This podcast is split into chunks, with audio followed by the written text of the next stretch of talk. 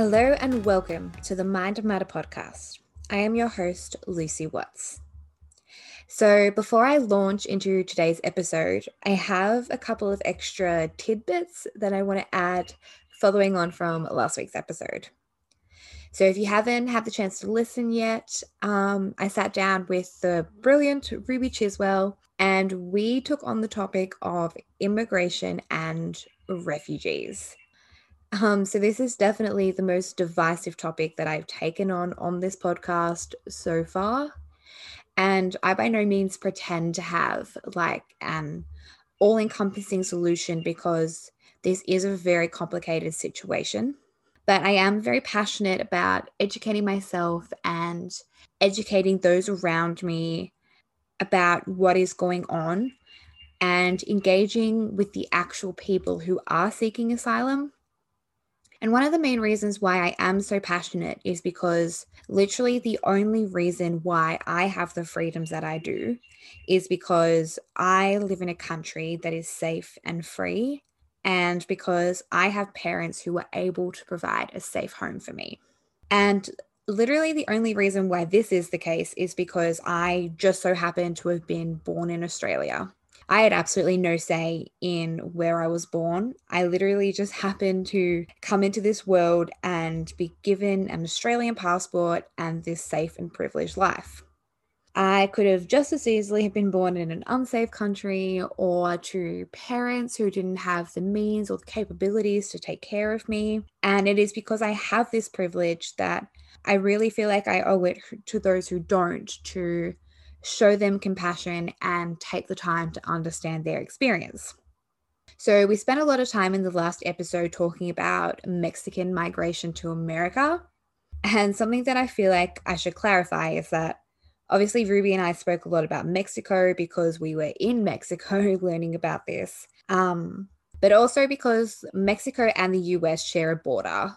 So, unless you fly into America, you essentially have to travel through Mexico to get to the US border. Um, and there's this whole cliche that it's all Mexicans who are migrating to the US, when in reality, people are coming from all throughout Central America to seek refuge. Um, so, it's funny. So, like, Fox News um, ran a story once where they had the headline on screen that said three Mexican countries. They did later apologize and admit that there is only one Mexican country. Um, but what's probably not well known is that there's this area called the Northern Triangle in Central America, which is made up of three countries Honduras, El Salvador, and Guatemala. Um, and refugees from all three of these countries travel through Mexico in hopes of making it to the US border.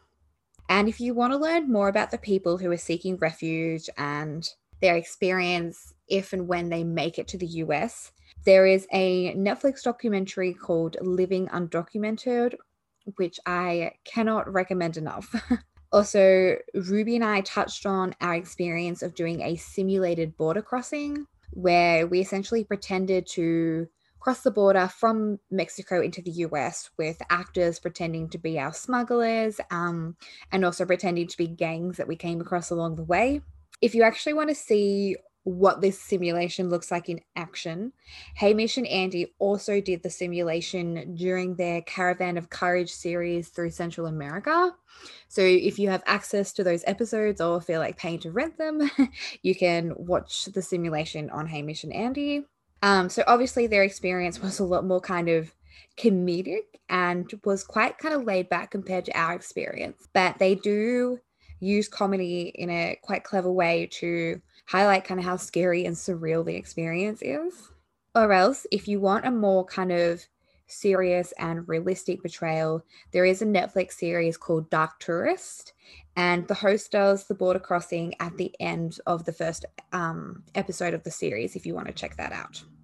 If you want a portrayal of the Australian refugee context, it is a little harder to find because we do do a pretty good job of keeping it covered up Um, but there is a great autobiography that you can read by a man called Behrouz Boochani. Um, and the autobiography is called No Friends But the Mountains.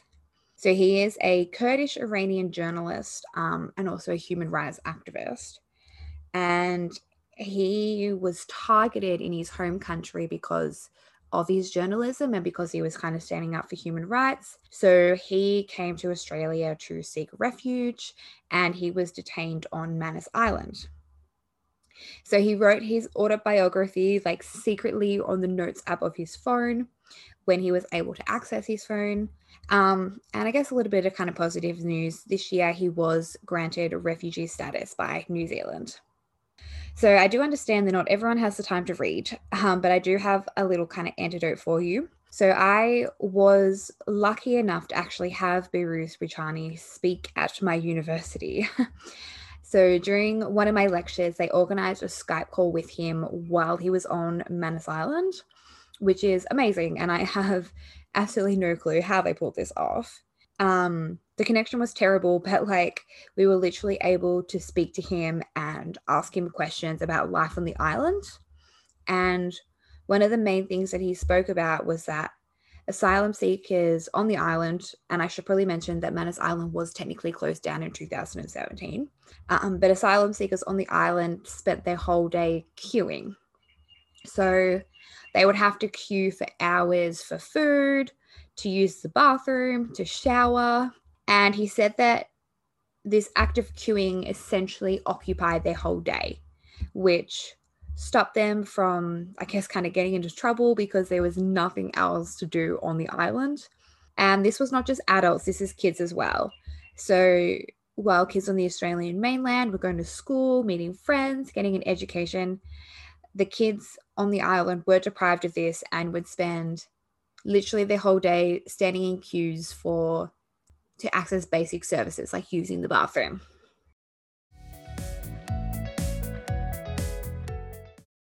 For a complete subject change, I have another little rant I guess I want to add. I want to talk about Harry Styles' appearance on the cover of Vogue.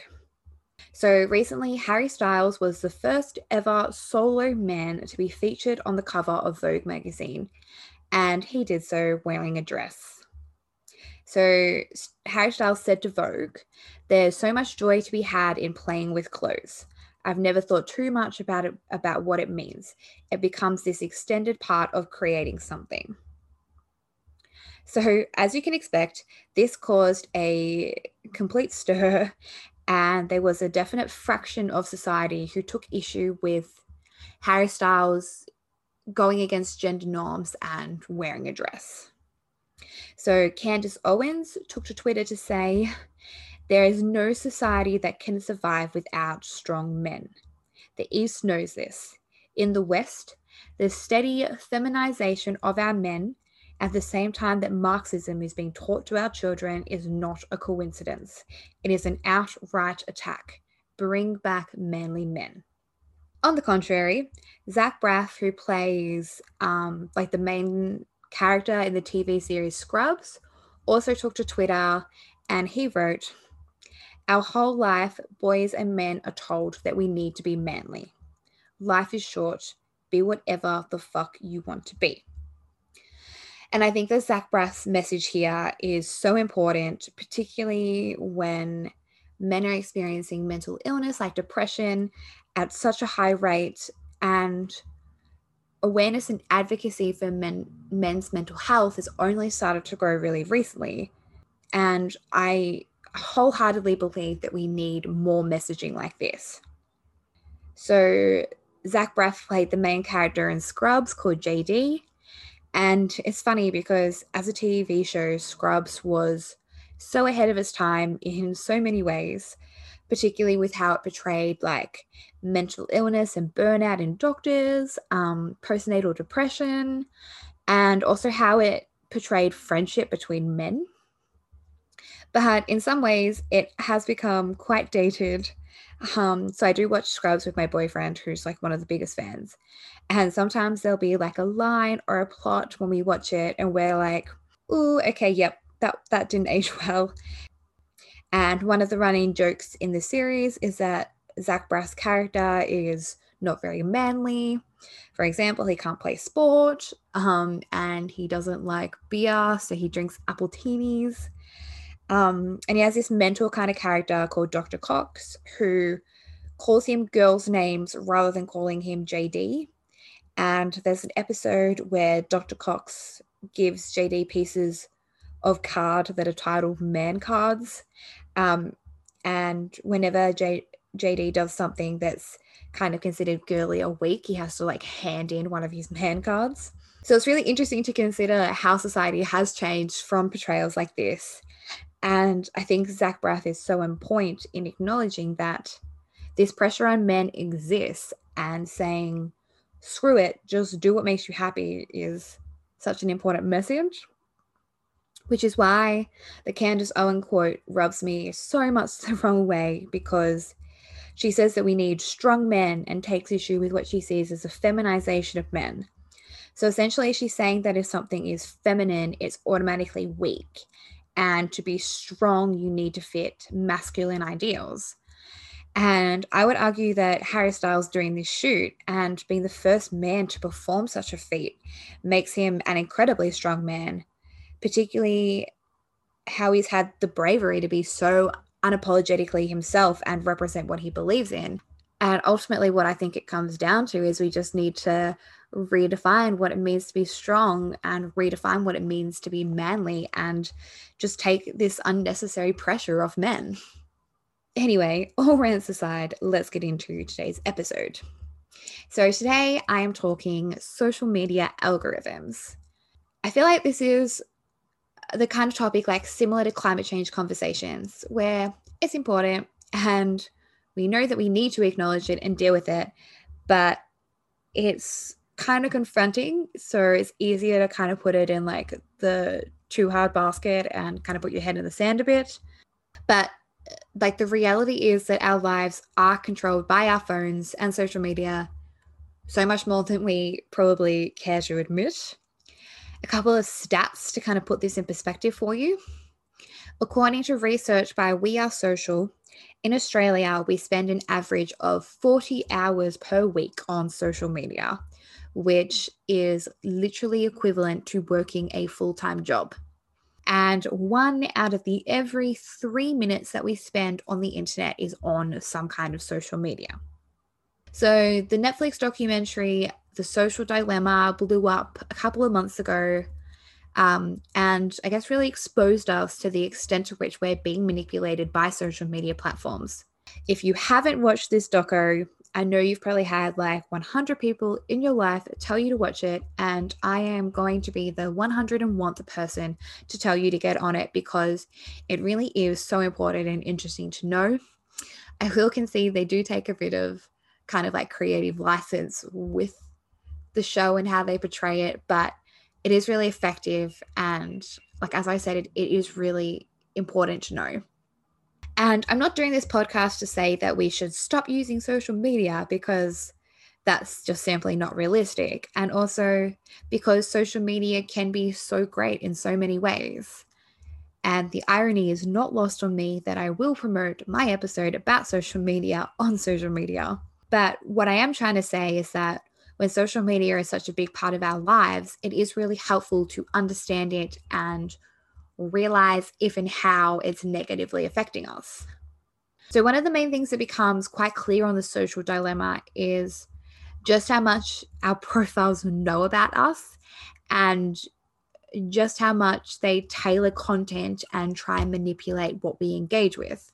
And in doing a lot of research for this episode, one of the main arguments I came across is that these algorithms weren't initially created with insidious intentions. They were created as a way of ensuring that the content in our feeds was actually relevant to us due to the sheer amount of content and opportunities for spam that's out there. But this led to what is known as echo chambers, where the more that you engage with like minded content, the more it features on your feed, which means you're more likely to engage with it, which means it's more likely to appear on your feed. So it becomes this like reinforcing circle. And the problem with this is that you are only exposed to one perspective and all other, other perspectives are slowly drowned out. And this was particularly relevant, or I guess is particularly relevant to American politics. Um, and they describe in the social dilemma that politics in America has never been more polarized. Um, and this kind of dates back all the way to like the 2016 election, where people are only being exposed to content that reinforces their beliefs and they're not being exposed to the kind of counter argument or the opposing side. A particularly kind of scary part of this phenomenon is the potential for people to be exposed to like radical or extremist ideals. And the algorithm keeps reinforcing these ideas and slowly providing recommendations to the individual that become progressively more radical. Um, I don't think I'm explaining it very well, but this is shown like very clearly and like in an easy to understand way on the social dilemma. So, a few weeks ago, I did an episode on cancel culture and the act of deplatforming someone online. And I came across an article published in The Conversation, which was written by Anjana Susarla, which was titled Hate Cancel Culture, Blame Algorithms. And she describes how algorithms work to promote content that causes outrage because outrage increases engagement and the length of time you spend using the platform. And she also describes that misleading content tends to attract more engagement than verified information. And this begs the question like, how much control do we actually even have over our own outrage? Another example is Instagram, which is a platform that um, is shrouded in a lot of controversy around kind of body image and body shaming. I mean, we already kind of know that Instagram can be very damaging for body image because it's such a visual platform. Um, but the the situation of body shaming was highlighted by a woman called Celeste Barber.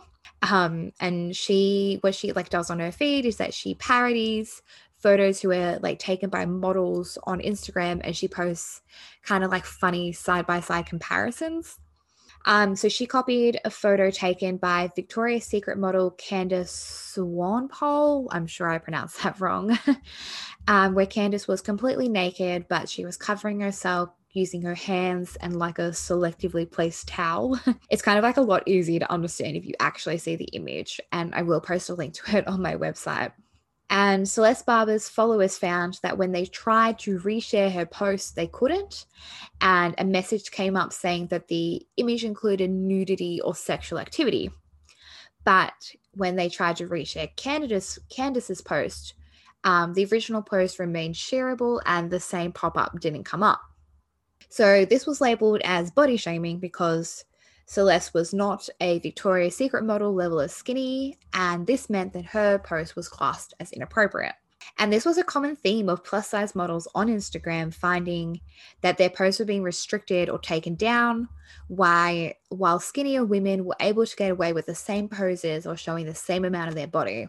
And I learned that how it actually works is that Instagram's algorithms analyze the image for how much skin is in the image in terms of pixels. And if the image is over 60% skin, it flags the image. So if you have two women who wear the same bathing suit and post it on Instagram, if one woman is bigger than the other, she likely has more skin, which means that she's more likely to have her image flagged, even though she's literally wearing the same bikini. Um, to move on to TikTok. So, TikTok is a platform that I guess has really taken off this year while people have been stuck at home in lockdown throughout the world. And I will shamelessly admit to being a big fan. I've never actually posted anything on TikTok. I'm just kind of like one of those like awkward creeps that just watch things that other people post. But there was an article published in Forbes magazine by Janice Gassam Asare, um, in which she explores how race plays out on TikTok. So, how the algorithm works is that TikTok recommends content to you based on your characteristics. And this includes characteristics such as your skin tone and your hair color. So, if you are a white blonde woman, your page will likely be filled by other white blonde women. And the problem with this is that people of color and minorities are less likely to appear on these algorithms and their voices will be drowned out, particularly because the majority of TikTok users are white. So, Twitter has also been kind of implicated in racist algorithms. Um, so, I don't really use Twitter, so I didn't know this, but if you try and post a photo on Twitter, which is bigger than the size of the thumbnail, the Twitter algorithm is designed to analyze the image and find the most air quotes appealing part of the image to feature. However, it has been revealed that the algorithm will almost always choose a white person over a person of color to be featured in the thumbnail um, if there's if both of them are in the same image. And this suggests that the algorithm I- identifies white skin as being more appealing. And this has nothing to do with where people are placed in the image or how large they are in the image, because no matter how you try it, the white face always wins. And so, as I said, I'm not trying to say that we should delete our social media, but I am saying that we deserve to be more aware of the algorithms at play and also that these platforms should be called out for racist or body shaming algorithms. Um, and we should be constantly pressuring them to improve their practices and be better. And to give credit they are you know when it when it causes outrage a lot of the platforms will change what they're doing. For example with the case of celeste barber instagram did issue her an official apology and they did change the settings on her post so that it could be reshared which i think just shows how important it is for us to be educated and, for us to you know call these platforms out and make sure that the right change is being made so that is all that I have got for you today. But thank you so much for listening along. I do release a new episode every Monday and we'll be back in your ears next week. But until then, thank you and goodbye.